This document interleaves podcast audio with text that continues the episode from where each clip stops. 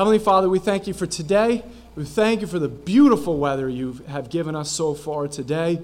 More than that, we thank you for you. We thank you that you are the same yesterday, today, and forever. It doesn't matter what is going on in this world, it doesn't matter what is going on in our own heads and own hearts. That doesn't change the fact that you are who you are. You are the way, the truth, and the life. None of us can have any restoration to the Father except through the Son. And, and there is only one way to do that, and that is to accept Him as Savior and King. Lord, we thank you for your word that it is always timeless, it is always relevant, and it is always true. We don't need to manipulate it to find to make it fit some kind of worldview. We can just take it as it is, as the plain and clear Word of God that is living and active and cuts us to the quick and lays bare all of who we are before you. And yet, you love us anyway. Thank you for saving us for justifying us, for giving us the eternal hope of heaven. In Jesus' name, amen.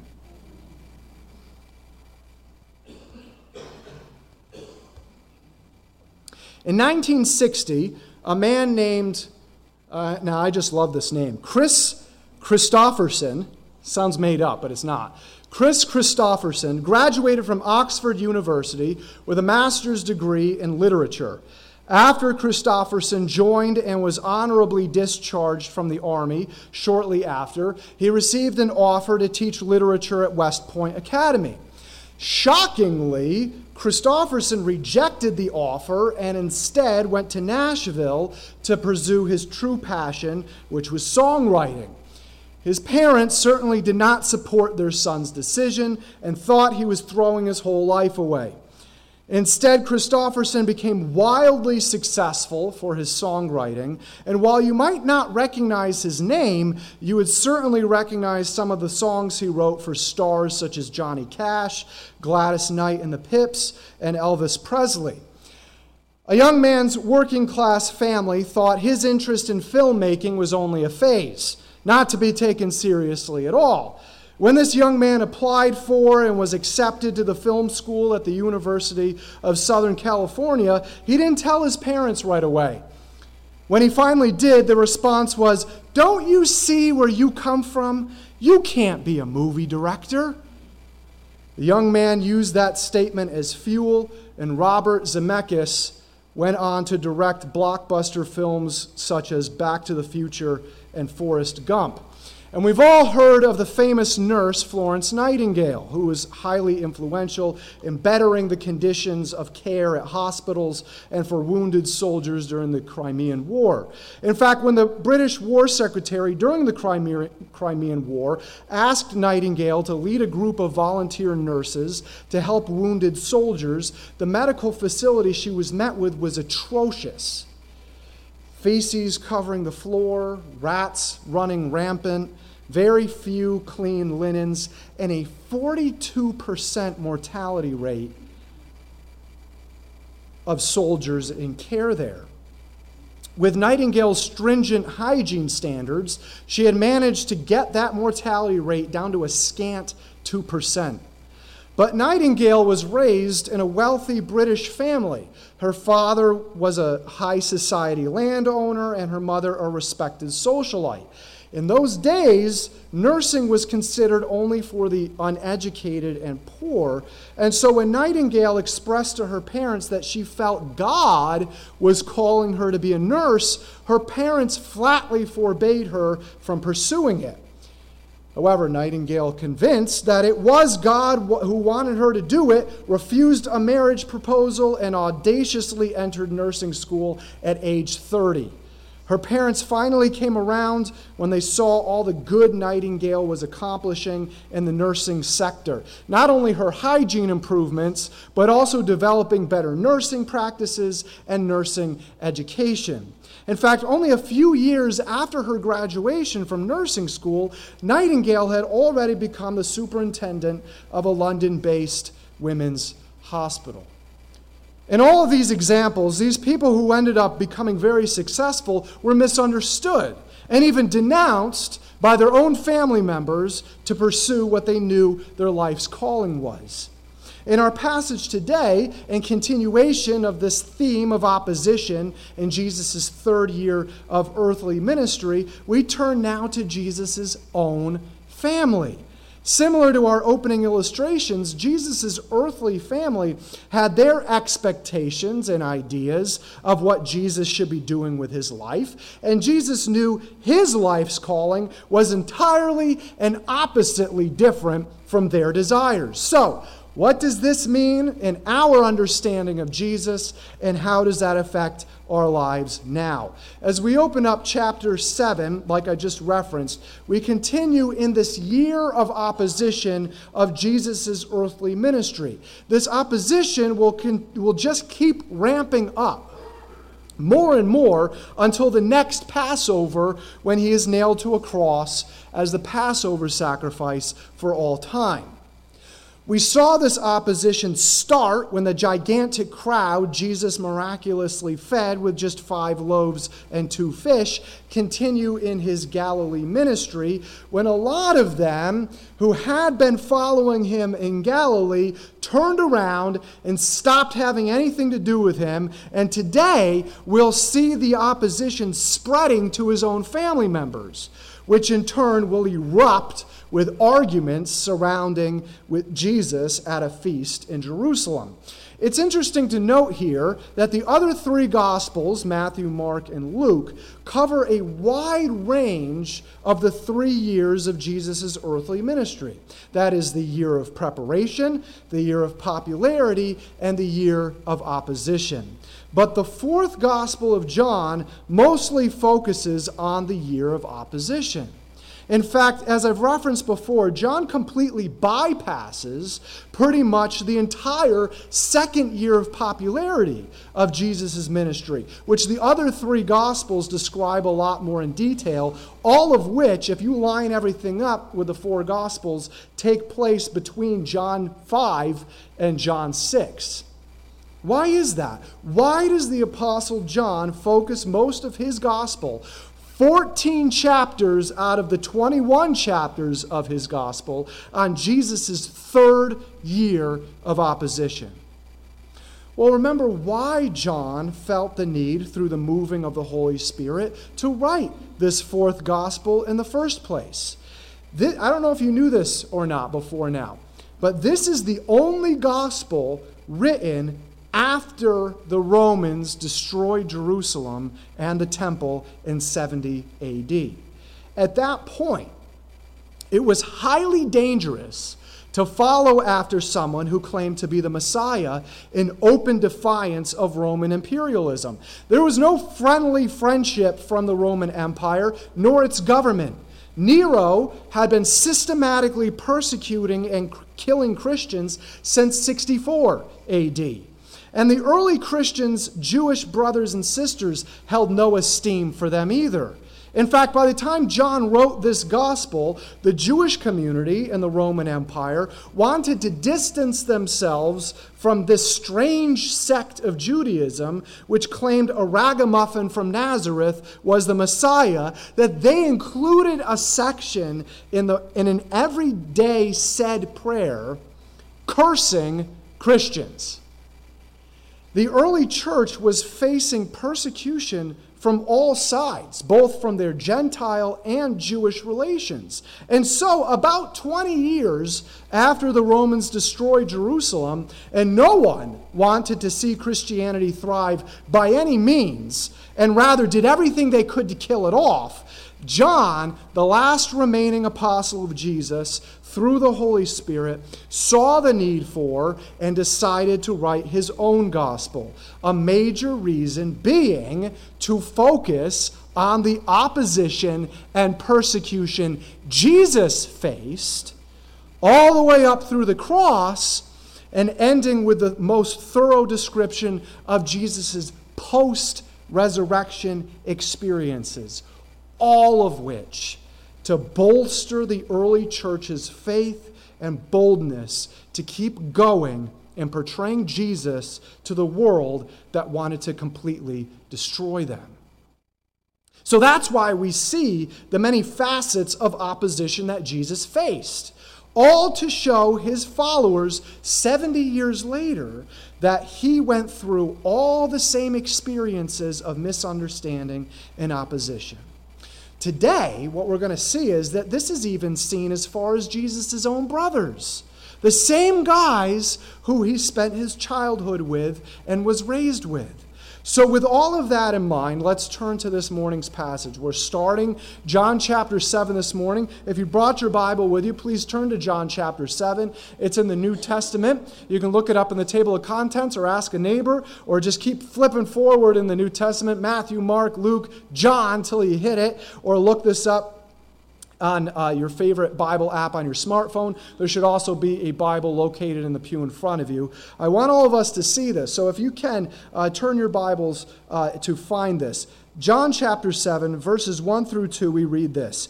After these things, Jesus was walking in Galilee, for he was unwilling to walk in Judea because the Jews were seeking to kill him. Now, the feast of the Jews, the feast of booths, was near. Right off the bat, we can completely understand that while a lot of Jesus' disciples left following him recently, Galilee was still not anywhere the hotbed of desire to kill him as Jerusalem and Judea was. Firstly, a whole other ruler ruled over Galilee, Herod Antipas, whereas Judea and its city of Jerusalem was ruled directly by Roman governor Pontius Pilate. The Passover that marked the start of Jesus' third year of ministry was when he healed the man who hadn't been able to walk for 40 years at the pool of Bethesda at the beginning of chapter 5. Now, verse 2 that we just read says we're coming up on the next of the three or one of the next th- of the three required feasts for every adult Jewish male to go to Jerusalem to bring the required offerings and sacrifices to the temple. What is this called? This is the feast of booths or the feast of tabernacles.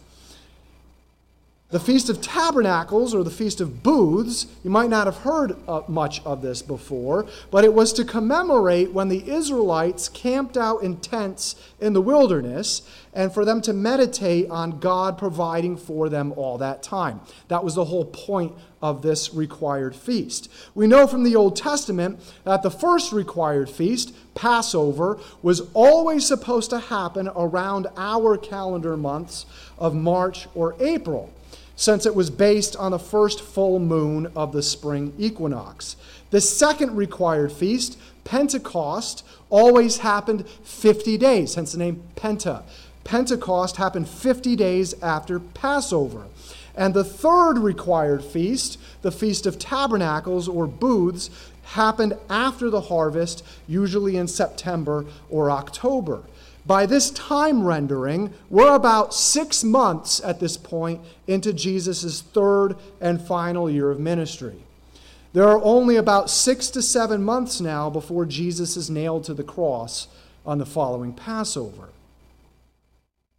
We've perhaps heard of the other two required feasts, Passover and Pentecost, Passover to commemorate God freeing his people from Egypt and sparing them from the tenth plague of death only by way of the covering of the Passover lamb's blood. And Pentecost to commemorate thanksgiving to God for God's provision. Jesus fulfilled the purpose of Passover with his blood spilled on Passover around 30 AD in order to cover those who would accept it for themselves and spare them from God's judgment of the second death. And Jesus fulfilled the purpose of Pentecost when he poured out the Holy Spirit on the 120 believers gathered in Jerusalem. Interestingly, as one biblical scholar pointed out, the aspect of the peace offering originally given by the Israelites on Pentecost emphasized peace with God, one of the major roles of the Holy Spirit, also referred to as the what? The comforter who brought proven peace with God based only on Jesus' death and resurrection, and peace from God by way of it being a fruit of the Spirit. Now, we have the Feast of Tabernacles approaching in Jerusalem. This is the only feast in Mosaic law that has not been fulfilled yet. And the reason why is it's connected to Messianic age events, end times events. The Feast of Tabernacles, like I referenced, was to remind the Jewish people when they conquered Canaan and established themselves there of the temporary hardship of their wilderness wanderings and complete reliance upon God's faithfulness towards them.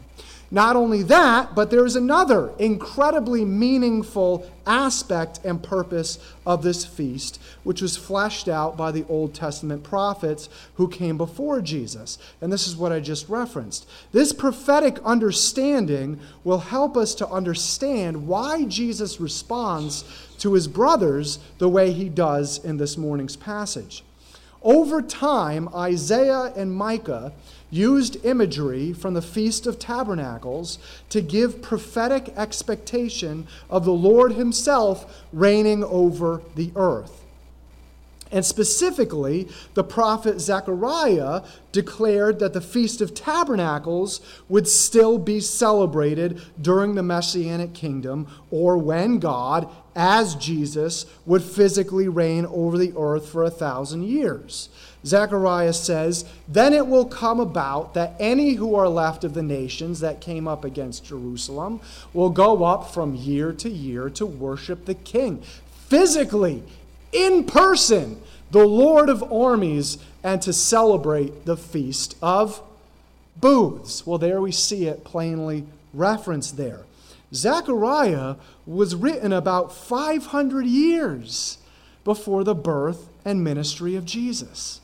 So suffice it to say, most people, 500 years before this point, connected the Feast of Tabernacles with the prophesied Messianic kingdom.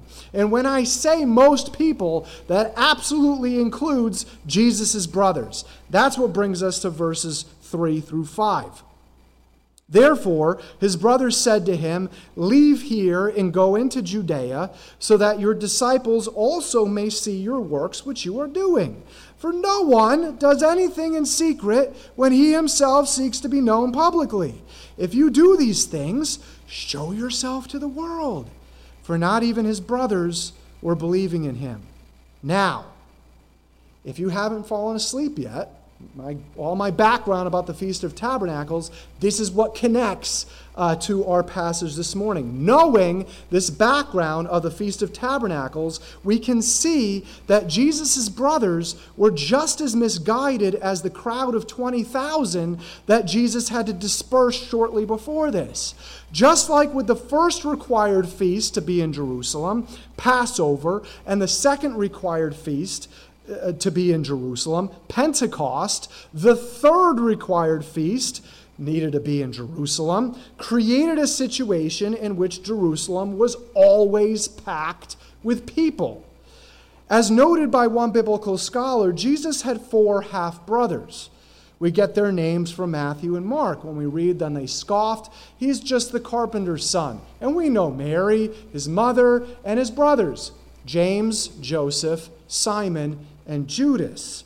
Verse 5 of our passage this morning points out that none of them, none of these four, believed in Jesus as the Messiah and Savior at this point, at least to the point of salvation and Him being God Himself. It's not until after Jesus' resurrection and ascension that His brothers do come to put their faith in him for their salvation. Acts 1:14 tells us they all met together He's the 120 when the Holy Spirit is given, and we're constantly united in prayer, along with Mary, the mother of Jesus, several other women, and, well, lo and behold, here we are, the brothers of Jesus. This is after his death, resurrection, and ascension, they finally put their faith in him. Of these brothers, the next oldest, since Jesus was technically Mary's firstborn. James would go on to be a prominent leader in the Jerusalem church before 70 AD, and he would go on to write the New Testament book of the letter of James. And another brother, presumably the youngest, named Jude or Judas here, would go on to write the New Testament book of the letter of Jude. But at this point in their lives, in our passage this morning, Jesus' half brothers only see him at best as the messianic figure that the rest of the people saw when they wanted to forcibly make him king. Jesus' half brothers are looking at Jesus, keeping his distance from the capital city of Jerusalem, and living in seeming obscurity in Galilee, and think and vocalize to their half brother, What are you thinking? If you really want to get your name out there, and actually get the masses to follow you as king and create your messianic movement, you have to go to where all the action is. You have to go to Jerusalem. And what better time to go to Jerusalem than the festival that everyone already connects the prophesied messianic kingdom to? Do we see now how all this background connects to everything here? In theory and in thinking about things in a human way, everything Jesus' brothers are saying to him in a human aspect makes complete sense, doesn't it? Even today, if you want people to know your name, you go to the places you need to go and meet the people you need to meet and do the things you need to do in order to do that. From politicians to aspiring actors to music artists. What Jesus' brothers were not thinking about was that a bunch of people in Jerusalem were waiting there to assassinate their half brother especially if he started openly declaring and displaying himself as the Messiah at the Feast of Tabernacles. And now we can understand what Jesus is getting at with his response to them. Verse 6. So Jesus said to them, My time is not yet here, but your time is always opportune. As noted by one biblical scholar, Jesus is clearly talking about his impending death here. His brothers could go to Jerusalem for the Feast of Tabernacles at any time, anytime they wanted to. For every time was opportune for them to go there for the eight day feast. Jesus had to be a lot more careful. Jesus knew that as soon as he did clear, clearly declare himself as the Messiah, for example, riding a donkey into Jerusalem as a clear fulfillment of Zechariah's other messianic prophecy, it would immediately lead to his death. And that's what we see happening. And according to his father's plan, and it being only September or October at this point, it wasn't time for that yet. In fact, in John 17, 1, we have when Jesus does confirm that it is time. During his last Passover celebration with his disciples, when he institutes the Lord's Supper and establishes the immediately upcoming new covenant, in his blood. He says in his prayer, after saying all these things, Jesus looked up to heaven and said, Father, the hour has come. The time is now. Glorify your Son so he can give glory back to you. Indeed, it is the hour and time at this point, for it's at that point that Judas Iscariot, indwelt by Satan himself, runs out into the night, kicking off for the soldiers to come arrest Jesus in the garden that very same evening. Jesus goes on to clarify his understanding about any display of his messiahship as being directly connected to his death in what he says next, verse 7. The world cannot hate you, but it hates me because I testify of it that its deeds are evil. Certainly, the world cannot hate his brothers in their spiritual state at that point because they were thinking along the same lines as the rest of the world did at that point. The world would end up hating them later on when they do fully put their faith and trust in their half brother for their salvation. Now, that's huge, isn't it? These guys literally grew up with Jesus, saw everything, and his witness as a child combined with everything he said and did during his ministry, was enough that when he ascended back to heaven, it was enough to convince them to also put their faith in the guy they grew up with, that he was the second person of the Trinity, the Son of God. Jesus is very clear here about his relationship with the world. The world flat out hates him. Why? And the reason we have to ask this question is that there are lots and lots of people walking around this world, even people who claim to be Christians, and they think Jesus is nothing but loving and accepting. He just accepts everyone for who they are. He never judges anyone, and he never expects anyone to change or, God forbid, give up living in a sinful way. They just think Jesus was a chill dude who rocked a sweet beard and a slack beanie and just told everyone to love everyone else and just celebrate everyone's lifestyle, whatever it is, with no expectations or standards. Who would hate that guy? No one. No one would hate that guy. I have no idea where they get that belief that they then try to force on everyone else, including Bible believing Christians, and tell them that they're being judgy and not like Jesus when they uphold biblical standards. It's certainly not the Bible where they get this from. Why? Because we read right here that there is a huge reason why the world does hate Jesus, even to this day, why the world hates Jesus. What is it? Because he testifies as a witness to the truth that everything they do and how they process through everything and everything they think and believe is what? Evil! Flat out evil. Now that's very good reasoning to hate someone, isn't it?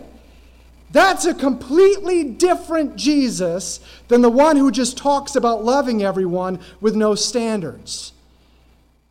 If you believe in the biblical Jesus, the world, guess what?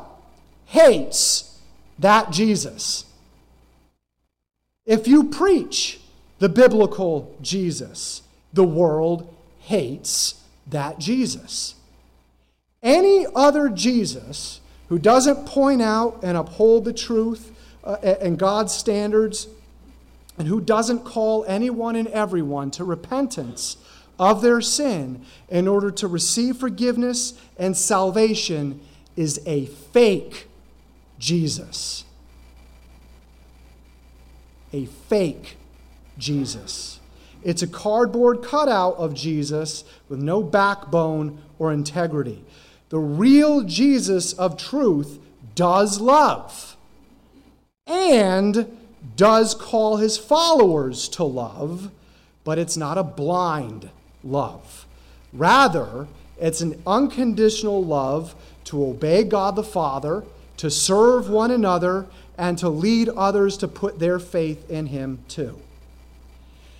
Lastly, Jesus tells his brothers, verses 8 through 9 Go up to the feast yourselves. I do not go up to this feast because my time has not yet fully come. Having said these things to them, he stayed in Galilee.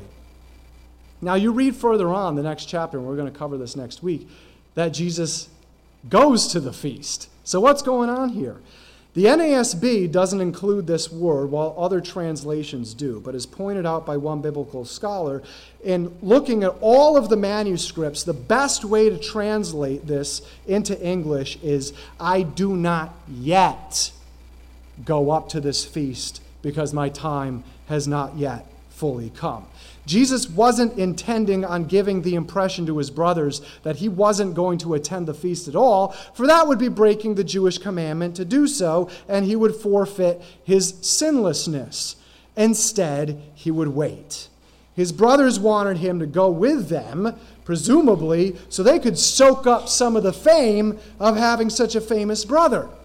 But Jesus would not give in to their selfish goal, nor their temptation to him to go to Jerusalem with pomp and circumstance in order to seek fame. We see in the next section that Jesus waits until after his brothers go to Jerusalem, and then he goes secretly. Jesus would end up fulfilling the required offerings and observance of the festival, but he would do so in the way of teaching in the temple not by way of a victorious conqueror. Again, it wasn't time for that yet, either for his revelation to immediate death, nor his return at his second coming when he will enter the city as a victorious conqueror. For now, Jesus is hated by the world. And as we talked about last week, as his followers, don't be surprised that we too will be hated by the world. Don't be surprised by that.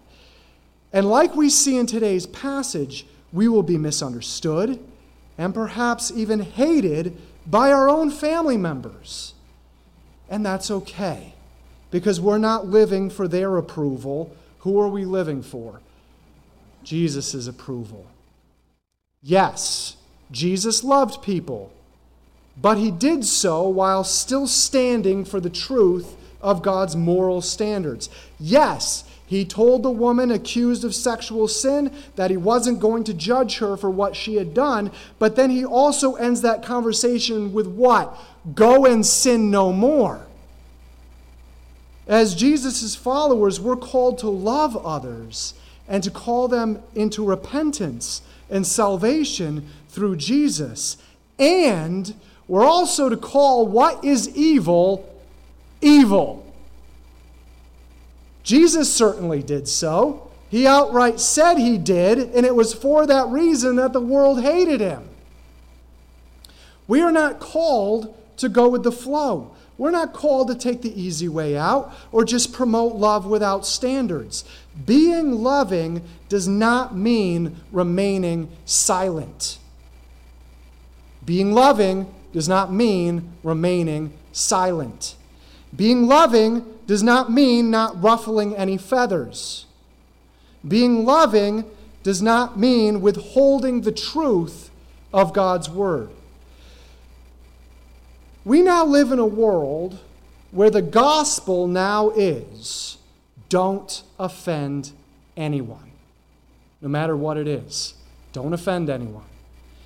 We see that now, and we're going to continue to see that more and more. The expectation now, in observance of our vice president, is that if you refer to anyone other than what they've laid out as the correct and only way to refer to them, then you are being offensive and you must suffer as such. I'm obviously not condoning or promoting being needless jerks to people, but the gospel of Jesus Christ is the complete opposite of the gospel of not offending anyone that the world is now promoting. The gospel of Jesus Christ is offensive because it points out that everyone is a sinner, not acceptable in God's sight on their own and in their own view, and that we need Jesus to save us from ourselves and our sin. The gospel of Jesus Christ is offensive because it points out that we need to be changed from who we are when Jesus finds us into more and more, not into the quintessential person, but more and more like Jesus.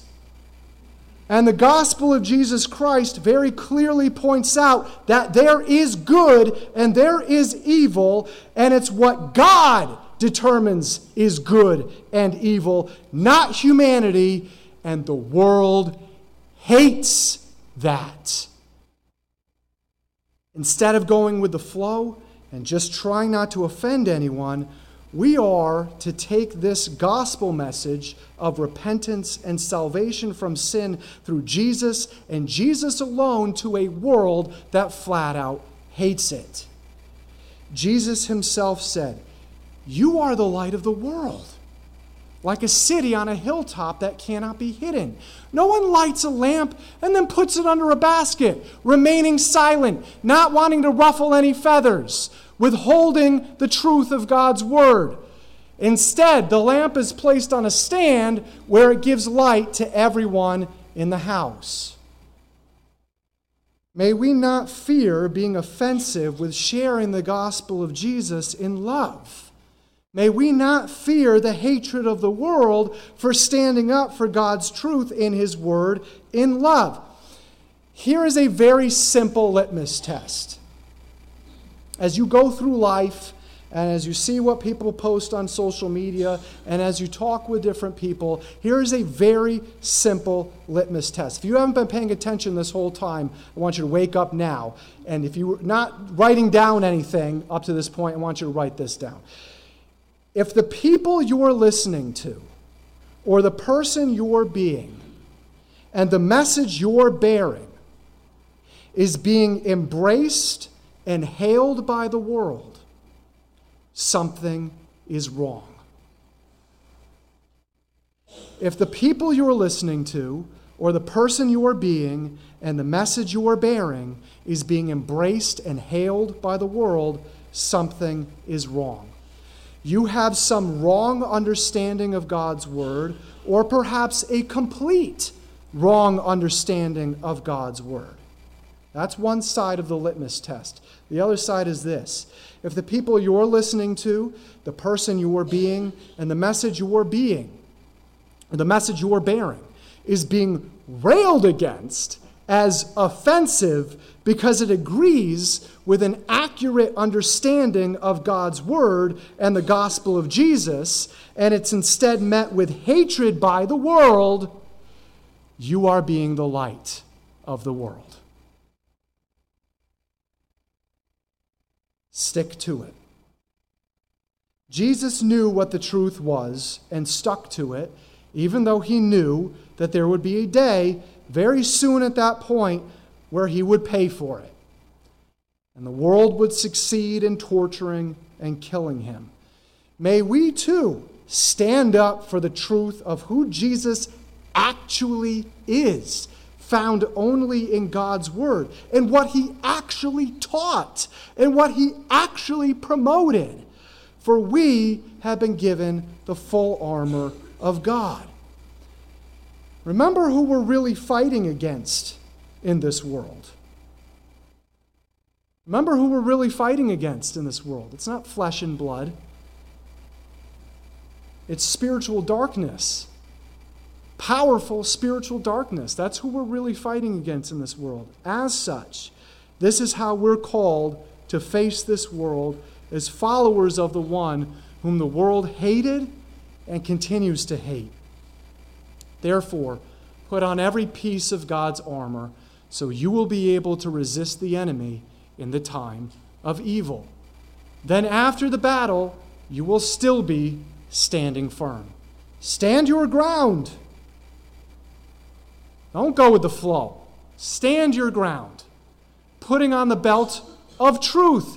Believe it or not, there is not this, you have your truth and I have my truth.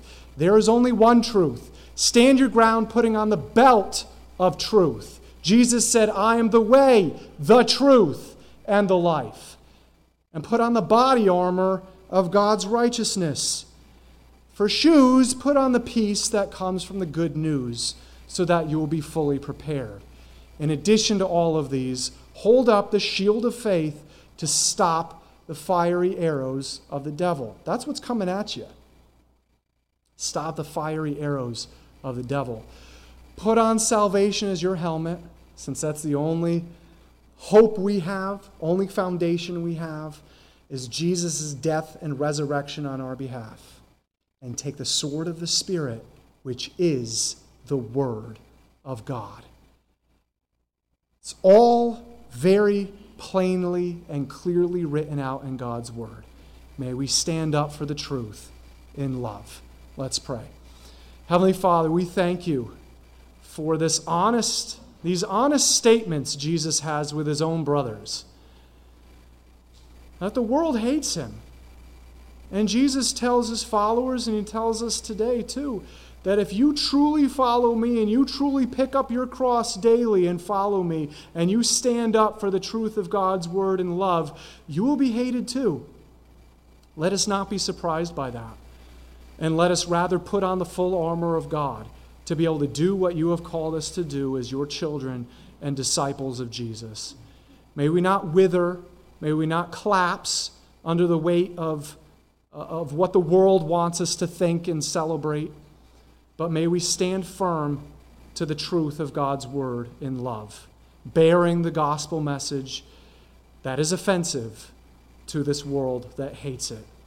And I pray all these things in Jesus' name, our power, our hope, and our salvation. Amen.